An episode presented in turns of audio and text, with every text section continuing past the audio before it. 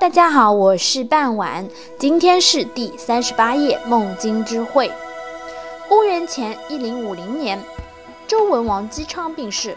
世子姬发继位，即周武王。武王继位之后呢，以是仍秉承着文王之天命，继续利用商朝暂时无暇西顾的良机向东扩张。公元前一零四八年，牧野之战前两年。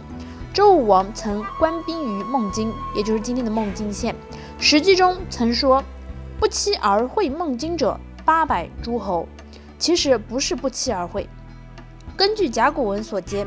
此次出兵早有联络，关中和江汉间的许多方国都有参与，但诸侯恐怕并无八百之多。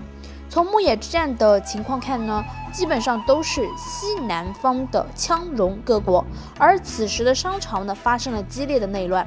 帝辛杀了伯父比干，囚禁了另一个伯父，另一些被牵连的贵族呢，如微子等，则审时度势，投奔了周国。周武王无疑从来奔的就是殷商贵族那里得到了不少朝歌的机密情报，时机已经成熟。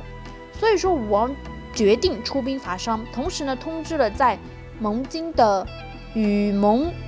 诸侯一起出兵伐商的战略计划是：趁商朝主力军滞留东南之际，精锐部队以迅雷不及掩耳之势深入王畿，击溃朝歌守军，一举攻陷商都，占领商朝的政治中心，瓦解商的政权，让残余的商人呢及其附属方国的势力群龙无首，然后。各个击破，《诗经·大名》中讲述此事，称之为偷袭进攻大商，或者说是快速进攻大商，和二战的德国闪电战呢颇有异曲同工之妙。